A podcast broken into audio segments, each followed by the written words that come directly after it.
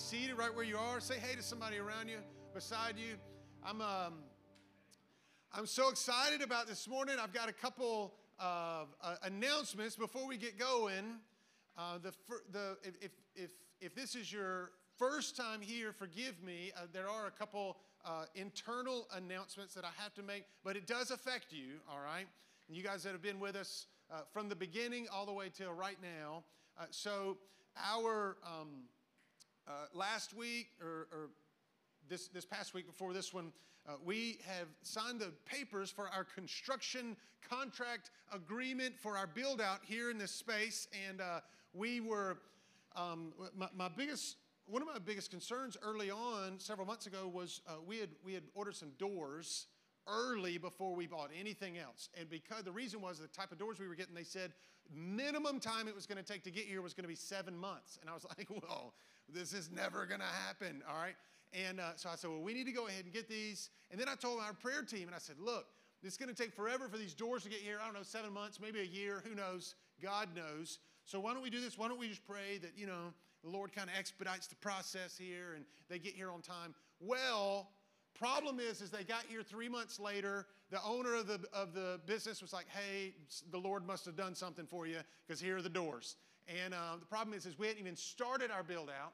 And so we've got these big doors and no building yet. So we are starting our um, uh, the build out in uh, drum roll, please. Are you ready for this? Uh, yes, I think that's a bird sound, not a drum roll, but close enough. We've got a uh, in three weeks, all right? And when I say three weeks, I mean three Sundays, and this one counts. So here's the deal April 3rd is our last Sunday in this place as it is. All right, we're gonna, we'll have a big uh, fun service on the 3rd, and then we're headed out of here.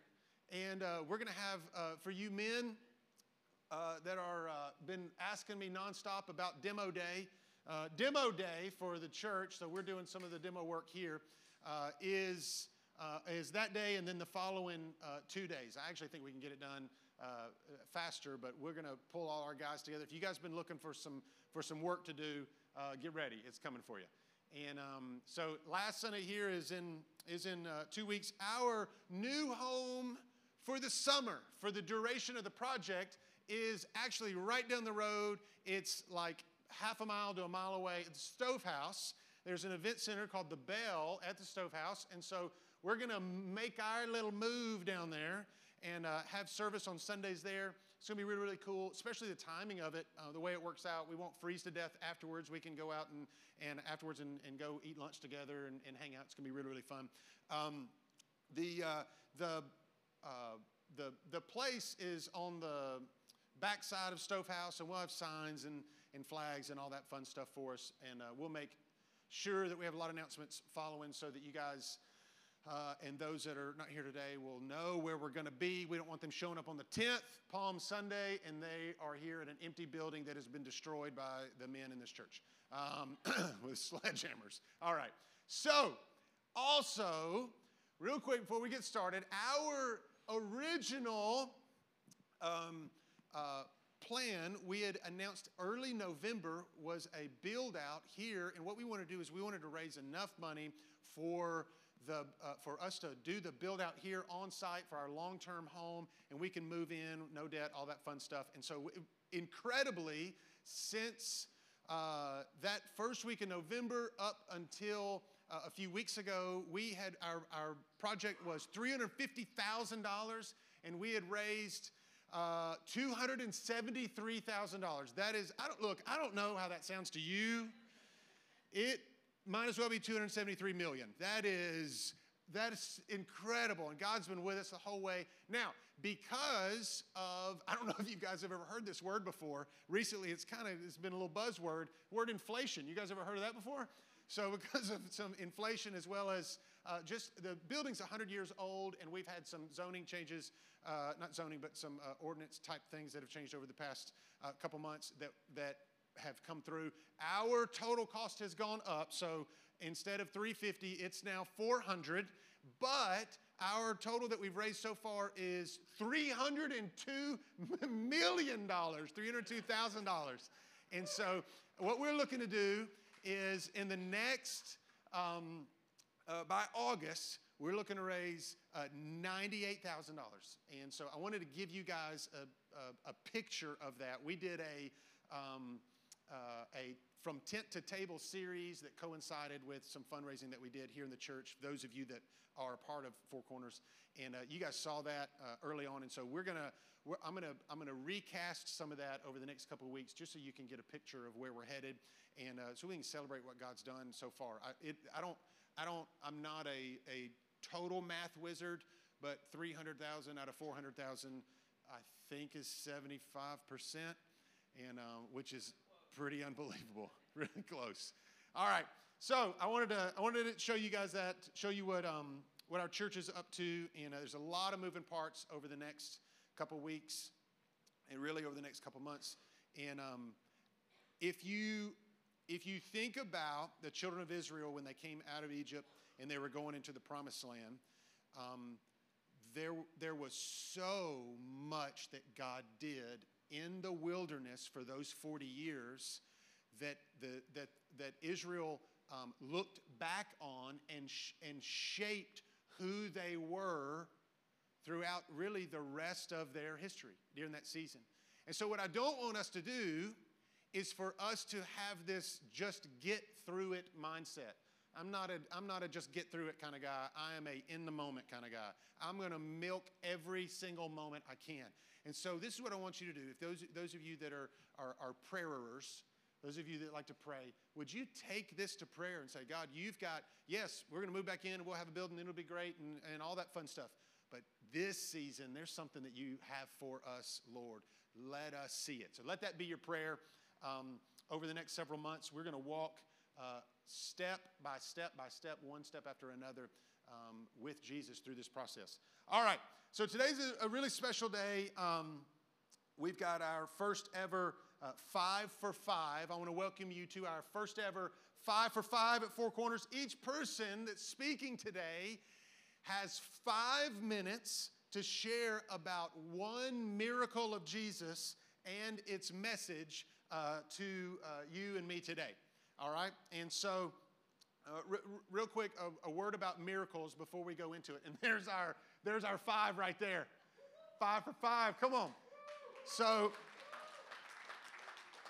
uh, th- there, are, there are a lot of moments throughout the scriptures, um, specifically the Gospels, where Jesus performs miracles. And the circumstances that surround the miracles are very, very diverse. Um, they are as diverse as the people involved. You've got, uh, you know, sometimes Jesus is healing a beggar, sometimes it's a wealthy Roman military leader, uh, sometimes it's a it's a, it's a poor Jewish widow. Sometimes it's one of the disciples' family members.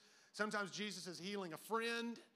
Sometimes Jesus is healing somebody that is there actually to arrest him. At every single moment is um, diverse. It is, as diverse uh, as each of the stories are. And that's why I want you to hear the stories today in diverse voices. And the reason is because every one of us, at some time or another, needs Jesus to show up in a powerful way and, and, and, and in a way that is both deeply powerful but deeply personal. Every single moment that Jesus had in the Gospels, I just believe with all my heart, I, I believe that he looked them in straight into their eyes and just and knew it was a personal moment for them. And so we could do a series on the miracles of Jesus and it would last probably till as long as the church lasted because there's so many moments. And uh, so I have a few speakers today. I'm, I'm going to introduce you. If I say your name, I want you to wave, all right? And then they're going to come up uh, one after another and speak. The first one is uh, Grayton Etheridge. Where are you at, Grayton? Grayton. Grayton's in the back. Grayton's a, Grayton's a UAH student right now. He uh, loves the Lord. He's called the ministry. He's working with me in a, in a ministry apprenticeship right now and uh, does a lot around here. His main gig is with children's ministry. And, um, but uh, Grayton is um, so encouraging. He's so uh, funny. He's one of the funniest people I've ever known. Uh, but he absolutely loves the Lord. He absolutely loves people. Looking forward to uh, Grayton coming up here. After that is Melinda. Hey, Melinda. Melinda is, um, she served several roles uh, at our church. She joined, uh, if I, I, think I have this right, about a month before COVID hit, somewhere around there, month or two, right around there, and uh, has been with us ever since. She is, uh, she is so passionate about Jesus, and it is contagious. And I want you to, I want you to catch that passion this morning uh, when Melinda shares. I'm so grateful that she's uh, going to be up here. Next is Andrew. Andrew Arrington. Andrew's, um, Andrew's lived in Huntsville about uh, three years. He, I think this is right. I think he joined our church a week before COVID, and then we shut down. And I was like, bro, it's not you, I promise. And um, he's been with us uh, ever since. He and Amanda, his wife, serve uh, uh, in a couple different roles, primarily with our students right now. And um, Andrew is uh, he, he is, uh, he genuinely loves the Lord. He is a faithful friend. I know what story you're telling today, what biblical miracle you're telling about. That, that would be you. You would totally do that for somebody else. I'm so grateful for Andrew being here. Uh, and then last, she needs no introduction. My wife, Lindsay, uh, she gets one anyway. She, she serves and loves God's people tirelessly. She served right alongside me in ministry, I think 16 years now, uh, side by side, uh, truly side by side. Sometimes she's a little bit further ahead. She runs a little bit faster than me, gets a little bit more done. She's uh, she loves the Lord, and um, if you know her, then you then you have experienced also the gift that she is to all of us.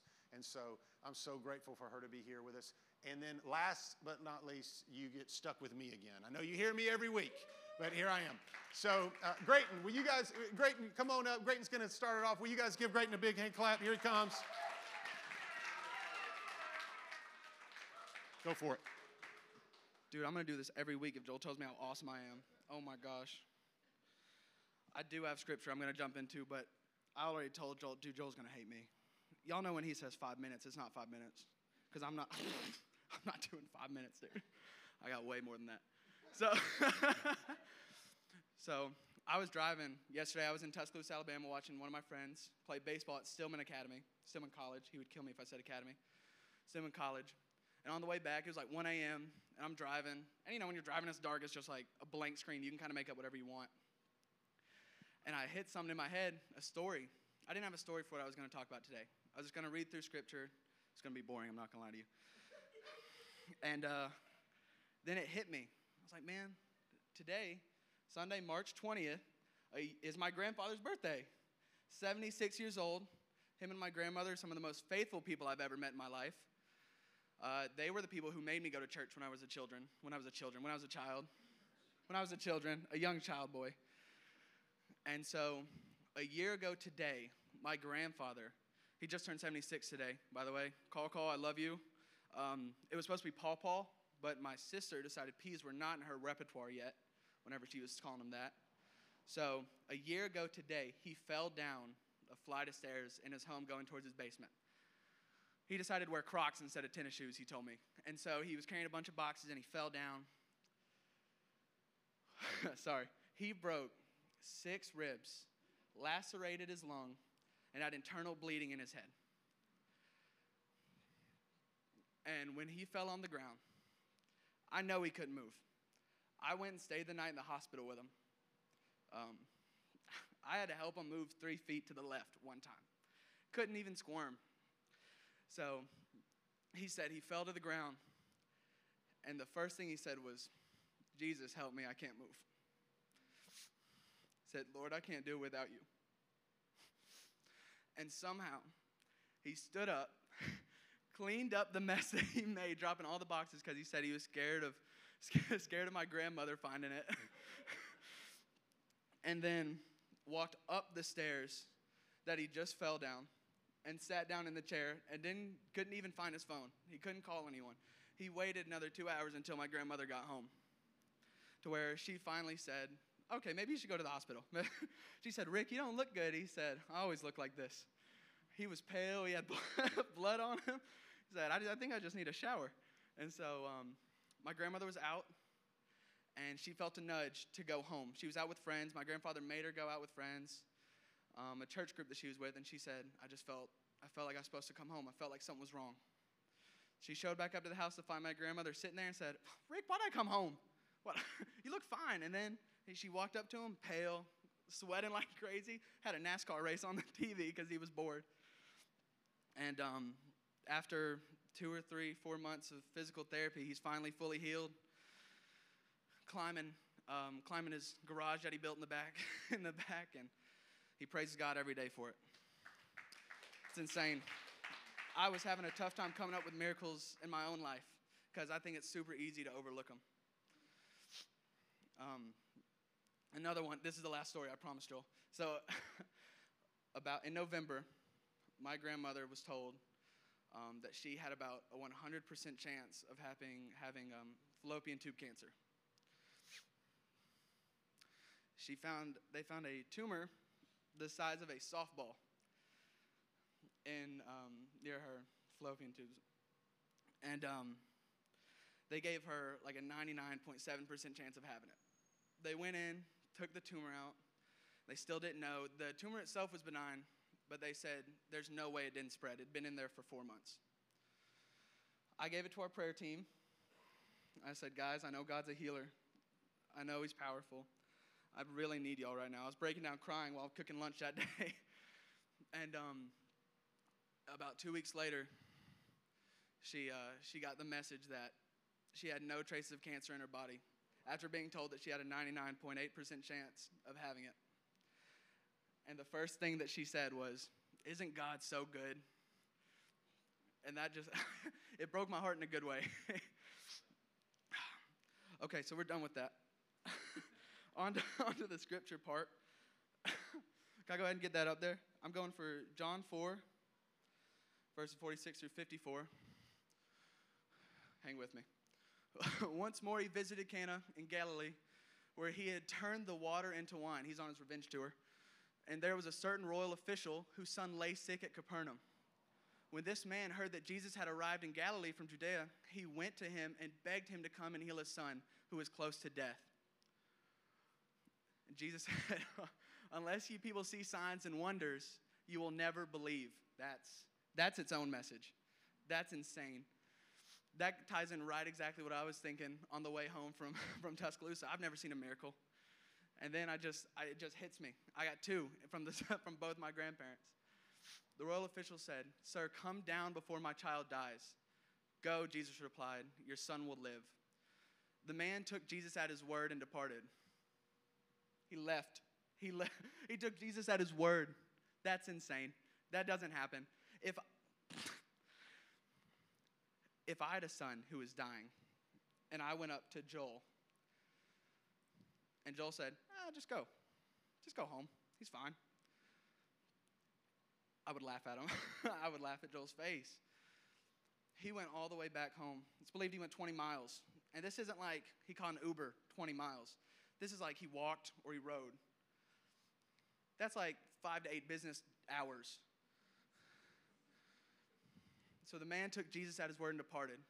While he was still on his way, his servants met him with the news that his boy was living.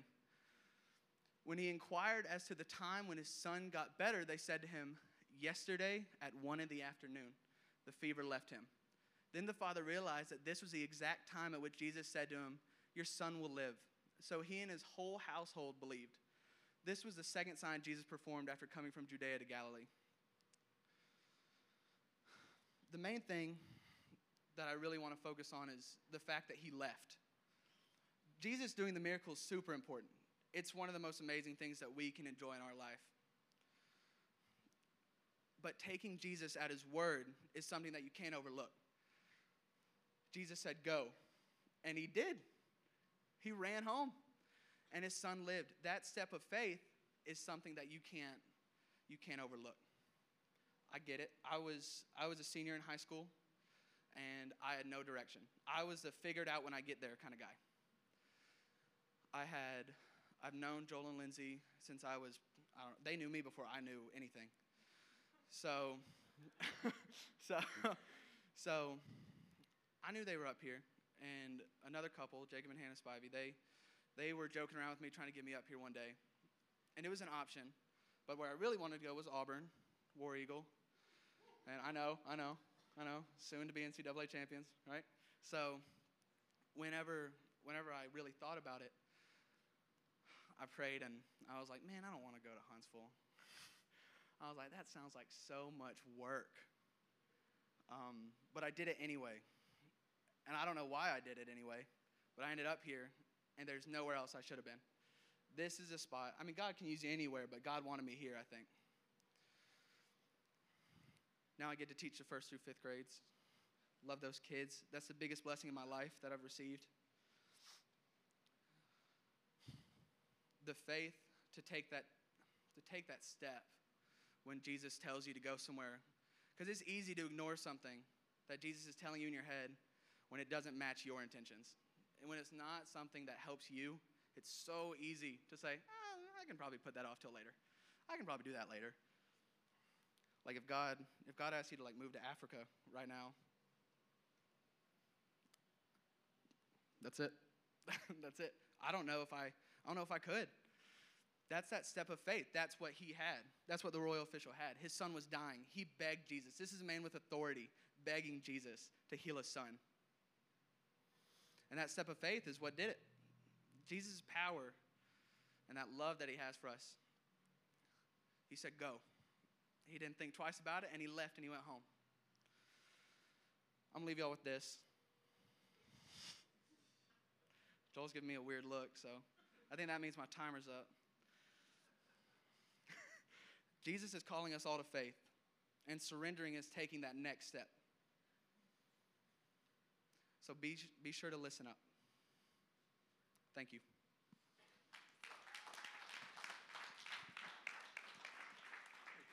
Now it's time for the superstar. Wow. Hey, if Jesus can make a donkey talk, y'all, there is hope.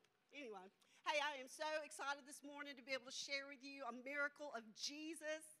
I'm going to talk to you about the time that he went to the tomb and raised Lazarus from the dead. He called him out of the tomb and said, Remove the grave clothes. And you know, he says that to us today remove the, dead, the grave clothes, the things that bind us up. But that story of Lazarus, there's so much in it, there's so many details, but I want to focus in on two words in this story if only. Because you see, when Jesus, a lot happens on the road. Jesus was always traveling. And so he's on the way. He hears that, you know, Lazarus is going to die. Of course, he's hanging out with a posse in another town. And he's like, that's cool. We're just going to hang out here a few more days. But on the way, when he goes, he's on the road, and Martha comes out to meet him on the road. She said, Lord, if only and then she goes and gets Mary, and Mary runs out and she meets him in the road. And the first thing Mary says to him, Jesus, if only you had been here, our brother would not have died. You think about all the if onlys that we give Jesus. God, if only, God, you heard my prayer. If only, God, you know my despair, God. God, if you would just hear me. If only. And he, in this story, was there with them. He heard them, he saw their prayers. And it says, Jesus was deeply moved. And he, but see, Jesus had an if only too. Jesus said, if only you'll believe you will see the glory of God. And I have another account for you of a woman that Jesus met on the road.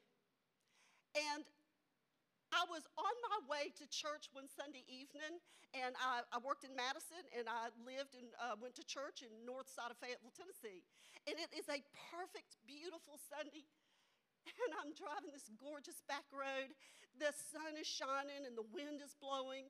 And I see this blonde headed girl walking down the road toward me. She's barefoot, she's carrying a baby, and the wind is just kind of blowing through her hair and the sun is shining through her hair. It's just a beautiful scene. And you ever do this? I just raised my hand and I said, Bless her, Lord. And as soon as I said that, it was just like the Holy Spirit tangibly entered my car and said, That's not good enough. I'm like, Lord, I know that you did not just tell me to turn around and go back because I'm late for church. I'm telling you, it was the Holy Spirit responded and said, What for? So I turned my car around. I went back. I was like, Hey, hon, you need a ride? Where are you going? I convinced her to get in the car. So as soon as she got in the car, she began to show me her battle wounds, her scars. She was in an abusive relationship. She began to cry. I'm like, this is a divine appointment. She said, I don't want to live anymore. She had had all she could take. And so I began to cry with her, and I said, I don't think the Lord wants you to live like this anymore and she got angry. You see, she had her own if only. She said, I don't believe in God anymore. I used to be a God fearing person, but if only there was a God, this would not have happened to me. So I prayed with her, I encouraged her. I took her and I dropped her off at a friend's house that was next door to where she lived. And I went to church. And when I got there, I was late for class, but there was only women who had shown up that night for that class. I told them what happened. They prayed for her. And then my friend Anita said, let's go take her this food. And I'm like, great idea. So we get in the car, we drive back down the Alabama state line, and it's like 10 o'clock at night. I pull up, she's sitting on the porch. She has blood running down her ears. She has blood running down her legs. He's already knocked her off the porch and beat her up again. So we prayed with her. She did receive Jesus again, and she said she'd come to church with me on Wednesday. So fast forward to Wednesday. We're at church. I, I, bring her to church, and just so happened the women who had prayed for her are standing right there in the hallway. And one woman in particular who had never been in that class before that Sunday night was standing there. And she says to her, and we'll just call the blonde woman Faith, just to give her a name, okay? So she says to Faith, The Lord has really laid you on my heart, and I've been praying for you since Sunday night. And I thought, well, isn't that sweet? So we go into the sanctuary for worship. We're in the back left corner. And this lady who I did not know because she sat on the far side of the church. I'd never really met her before Sunday night. She comes and sits with us. So the first song is playing, and the music is really loud. And I see that she's saying something to Faith. And all of a sudden, Faith bends over double, gut wrenching, weeping. She's crying so hard when she turns to me, I can barely understand what she's saying. She says to me, I didn't tell you, but when my mother died, I had to give my five year old daughter up for adoption. That's why I wanted to die. That's why I wanted to kill myself. I used to drive the streets looking for my daughter's face in somebody else's car. This is the woman who adopted my daughter. And so when she was adopted, she was allowed to have a photograph of her mom. And the woman recognized her from a photograph. And so I want to say, you know, how great Jesus is, how awesome he is, that even no matter what our if onlys are, our doubts, God is with us through them. Jesus is with us in the midst of them. He will never leave us or forsake us and He will bring us around if you'll just believe in Jesus' name. Thank you. I think it's my five minutes, y'all. Andrew. Good morning. Now I have to uh, follow that enthusiasm and intensity. So when Pastor Joel was talking about us, he, he had us pick our favorite of Jesus' miracles. There's all kinds of miracles throughout the Bible, all kinds of miracles that Jesus has done, different types of miracles we've seen throughout history. And what I've realized is, is there's not a set formula for miracles.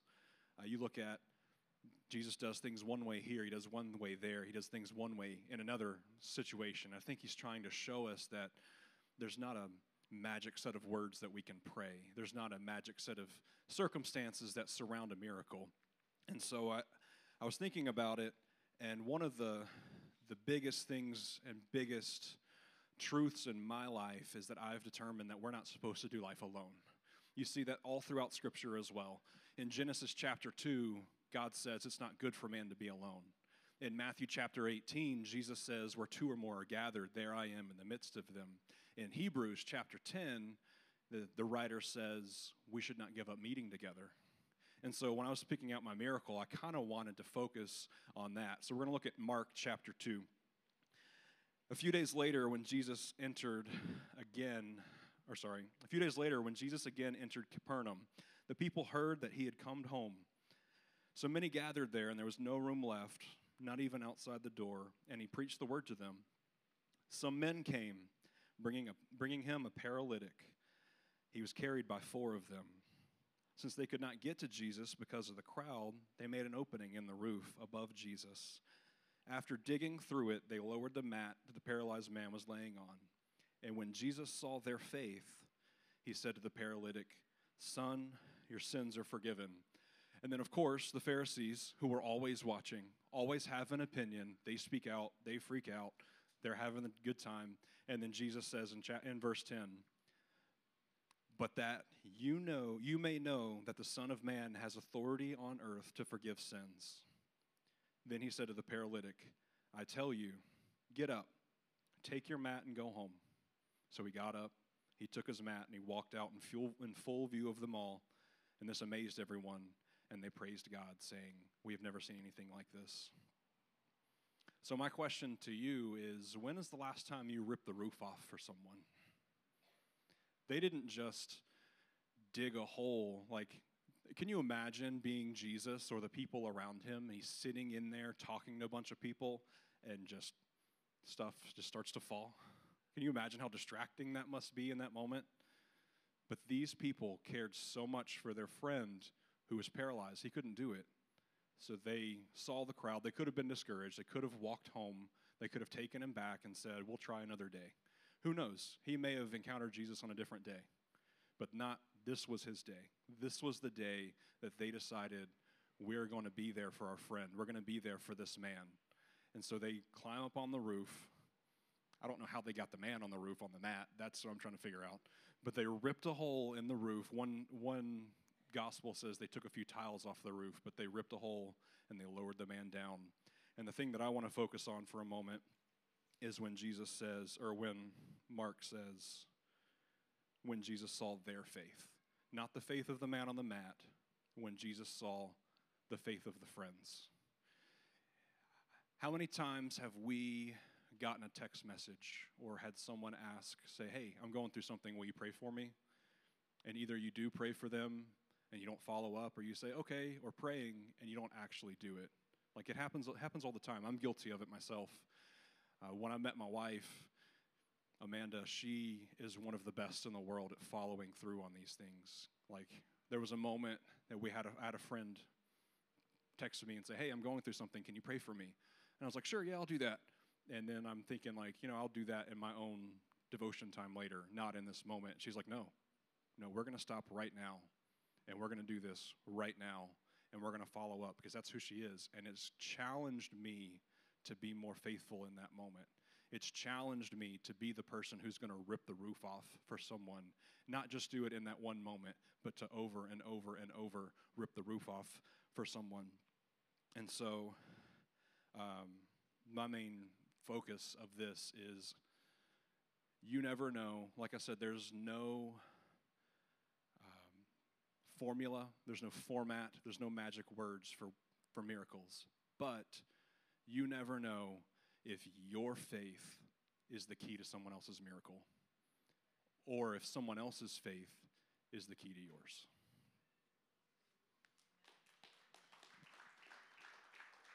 These are so good. I love it. Um, so I wanted to speak uh, shortly about the man who was born blind. That was a story in John chapter 9. Uh, I'll read just a couple of verses. As he went along, he being Jesus, uh, as he went along, he saw a blind man uh, who was blind from birth. His disciples asked him, Rabbi, who sinned, this man or his parents, that he was born blind? Neither this man or his parents sinned, said Jesus. This happened so that the works of God might be displayed in him. A little bit down it says, After saying this, Jesus spit on the ground, made some mud with saliva, and put it on the man's eyes. Go, he told him, wash in the pool of Siloam. And so the man went and washed, and he came home seeing. Uh, I, if you know me at all, you know I'm a I like control over my environment. I like to know what's going to happen. Uh, I, I cling to like Galatians 6 you reap what you sow. I'm going to sow something that I can expect what I'm going to reap. I like boundaries. Um, and I like to know, you know, if I put a boundary, I know what's going to happen. So a lot of times growing up, suffering in my head, I'm like, well, suffering will come from, you know, the abuse, sinful abuse of body or of mind or of finances or, you know, I know what I'm going to get from this. But this this passage shows us not all suffering uh, is a reap what you sow. Um, Jesus uh, shows that very clearly. So the disciples are doing what I think I would have done. Uh, they're trying to make sense of it. They're like, Jesus, help me understand. This guy was born blind. So was it his fault or was it his parents' fault? And Jesus said, Well, neither. Nope, nobody's to blame here. In fact, this man was born blind so that I can get glory. And I, I, I think about this man who's born blind. Um, not only is that just in and of itself a heavy suffering, it's a hopeless suffering, especially at that time, because nobody had cures. There was no, it, there's like no glimmer of hope. Maybe this doctor can do for me what he did for this person, or maybe this procedure will help. There was none of that. In fact, scripture even says right after that that no one had been healed of blindness uh, from birth. And so this is a very hopeless situation. The man is blind and um, and they're out of options. And that's what I love because Jesus offers a new grace. He opens a new grace, something that's not been done before, in order to bring the miraculous. Um, he says, Hey, this guy was born blind so that I can get glory. So he does the most peculiar thing. Uh, he bends down and makes a mud pie with spit, which brings me back to elementary because you know you did it too. You get a stick and you you spit in the ground and you and you play, or that's what we did on the playground. Anyway, um, so Jesus does this. He bends down and he spits on the ground and he s- messes with it and puts it on this man's eyes. And I can't help but think Jesus drew attention to this already this area of intense suffering.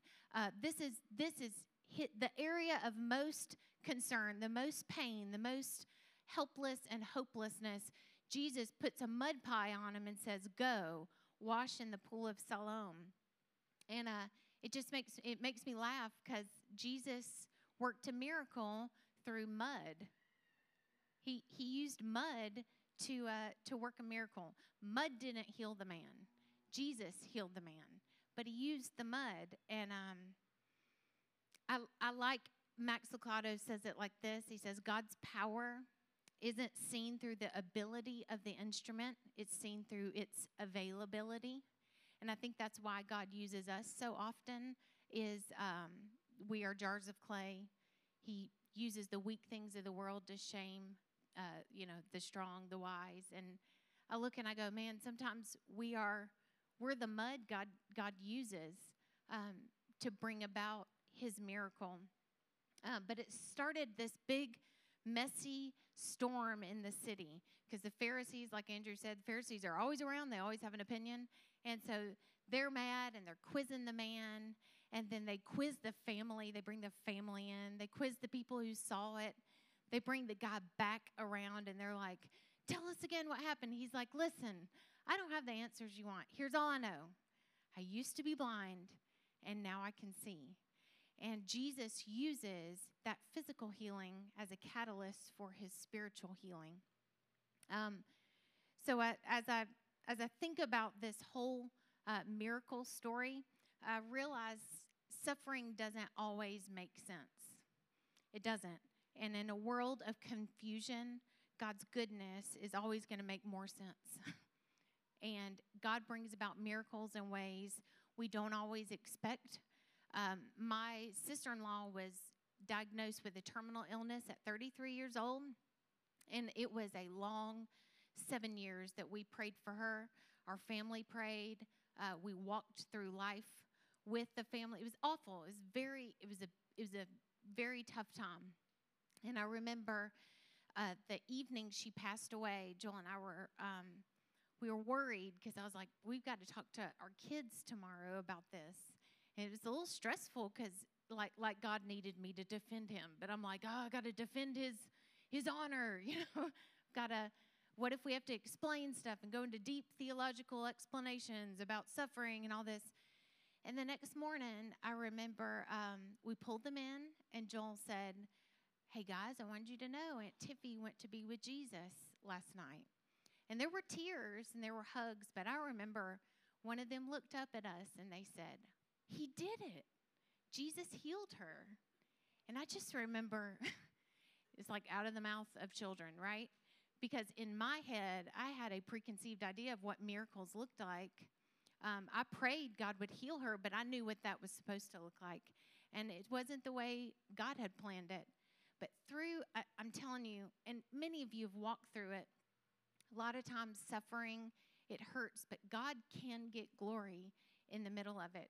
And I've seen more good uh, come through the life she lived and the way the family lived in the middle of suffering that is still now getting God's glory. Um, so, to wrap it all together, I would say this miracle, uh, the man born blind, compels me to rest in God's control of the big picture and bring him glory, whether I am the man that's suffering or I am the mud that he chooses to use as an instrument of his miracle.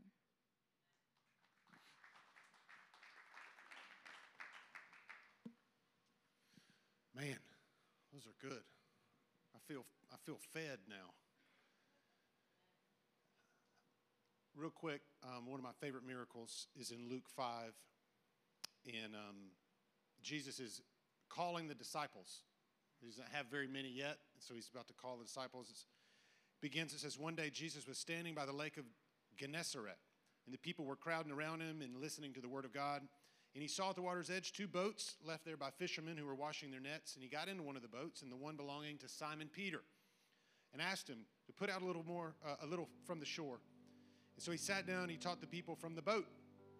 We had finished speaking. He said to Simon Peter, "Put out into the into the deep water, let down the nets for a catch." Simon answered, "Master, we've worked hard all night, all night. We haven't caught anything." And then there's this pause.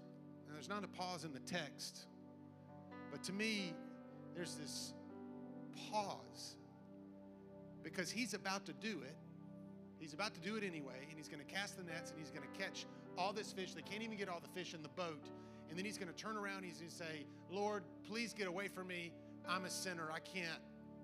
I, I can't even be around you. I don't deserve to be around you. And all that's about to happen but first, he tells Jesus his excuse. He says, We've been out, we've done this, and we've done that. We've done everything that we could possibly do. And then he says this. But if you say so, I think he looked, I think Jesus looked at him in the eyes. I think he looked at every person in the eyes. I think he looked at Mary and Martha in their eyes. I think he looked clearly the blind man right in his eyes heals him. I think he looked at Simon Peter right in his eyes.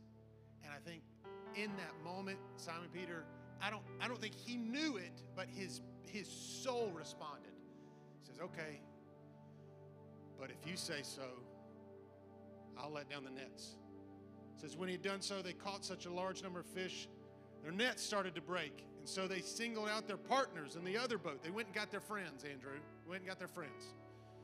He said, "You come, fill my boats. Help, help, help fill both boats, so that full, uh, so full that that they began to sink. Both boats. Simon Peter saw this. He fell at Jesus' feet. Go away from me. I'm a sinful man. For he and all his companions were astonished at the, catch of fish they had taken. And so were James and John, the sons of Zebedee, Simon's partners. And then Jesus said to him, He said, Don't be afraid. From now on, you're going to you're going to fish for people. So they pulled their boats up on the shore and they left everything and followed him. Mi- miracles are always powerful. They're always powerful. That's what makes them a miracle. But but they are even more personal. I, I, I actually think that moment in between that phrase, but because you say so, we haven't caught anything, but because you say so, I, I think it holds what seems like the destiny of Simon Peter right in that in that in that moment. I think it's one of the, large, the, the longest pauses in Scripture. There's not a pause on there, but I, that's how I picture it. I think on one side of it hangs all of Simon Peter's life. I think it's the toil, the struggle, the deferred hope. That's the whole Jewish story. Simon Peter waiting on the Messiah, waiting on something, waiting on something, wait, and it's been a struggle and it's been a challenge, and struggling with with life and with sin and with people. And then on the other side of the pause, it's not just an unbelievable miracle. It's not just boats overflowing with fish. He didn't even stay for the boats. He left the boats that were sinking full of fish. He saw the most incredible miracle and he didn't leave to go tell everybody. He left to go with Jesus. He was like, That's an amazing miracle, but it's not even, it, it was so deeply personal in between that phrase. I think that miracles are, they're not magic tricks. That's why Jesus, you never see Jesus levitate. Jesus never changes out cards. He never says, "Hey, look over here." He ne- he's, he's not doing he's not doing magic magic tricks. They always point to something greater. The, the, the miracle is not about the miracle. The miracles are about God's love for people. Lazarus eventually died again. The blind man, he died again. The paralytic, Simon Peter was ended up being crucified for his faith. The, the miracle isn't about the miracle. The miracle is about his God's love for each and every one of us. But that changed heart was changed for eternity, and it happened in that moment. In that moment. We fished all night, we haven't caught anything, but if you say so. And I wonder if any of us have a because you say so moment. Because you say so. And that's that's really the challenge today. Is it the is it to have the faith of a friend? Is it surrender? Is it defining what you need? Is it an act of obedience because you said so? Whatever it is, wherever that miracle lies, it is personal. And your moment, your miracle isn't too personal for Jesus. It's not too far. It's not too far gone. It's not too much. Not too much for Him. So I want to pray for you this morning, if you would, if you close your eyes. Maybe you're here and you say, um, maybe you say, you know, something, something somebody said this morning. It spoke to me.